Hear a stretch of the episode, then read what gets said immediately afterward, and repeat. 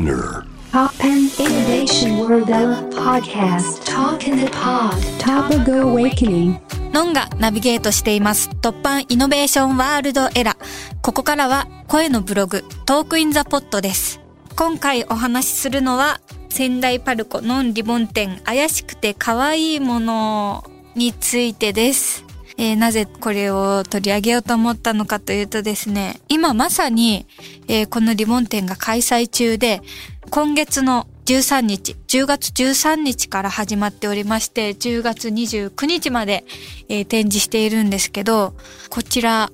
東北とのコラボっていうことで、東北の伝統工芸品とコラボした作品を、えー出すっていうコンセプトがまずありまして、そこをですね、私はすごく興味があって、ね、ぜひやりたいということで、参加させていただきました。いや、もうめちゃくちゃ嬉しい。やっぱり私、アートの活動をすごく大事にしてるので、自分から出たものだけじゃなくて、自分が作り出したリボンアートっていうものと、伝統工芸品とコラボさせるっていうのが初めての試みだったので、とても嬉しかったです。で、以前、兵庫県の生野町というところで、古民家に真っ赤わらしという展示をしたんですけど、その時に和のリボンアートっていうのを開拓して、リボンアートと和の世界はすごく親和性が高いなって思ってたんです。こんなに合うんだっていうのを感じていたので、今回は日本の東北の伝統工芸品とのコラボっていうのがすごくワクワクしてて、頑張って準備しました。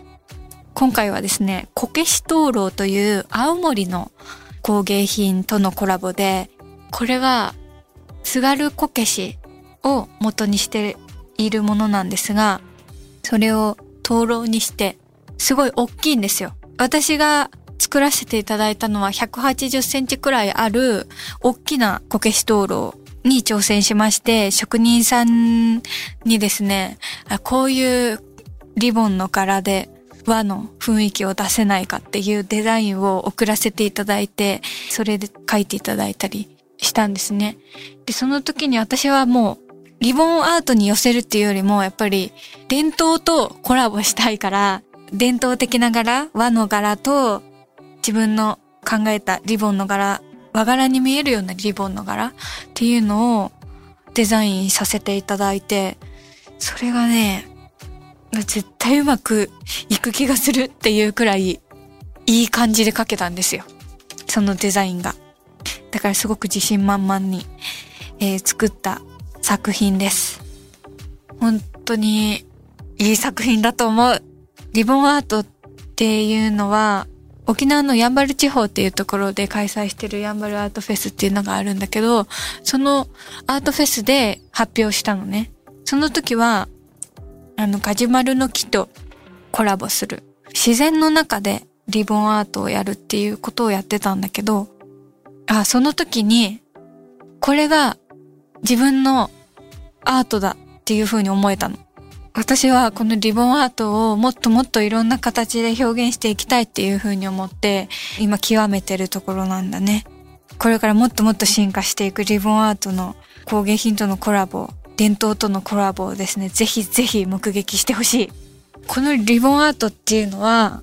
見る人によって全然見え方が違うと思うんだけど、筋肉に見えたっていう人とか、エヴァンゲリオンに出てくる使徒に見えたとか、そういう人もいたり、血液に見えるっていう人とかいろいろいるのね。私が最初にイメージしたのは、木にさ、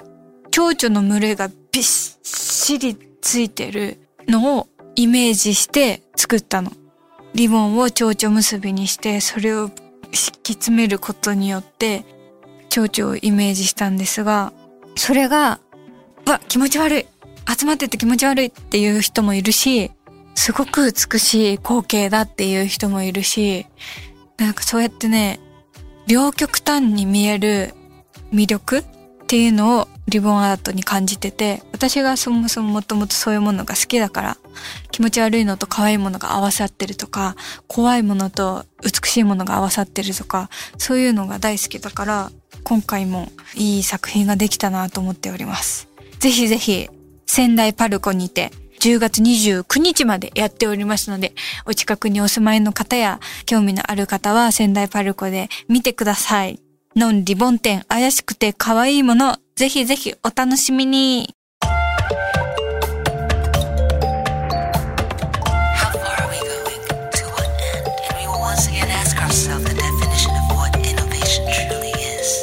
You're listening to J-Wave Innovation World Era podcast.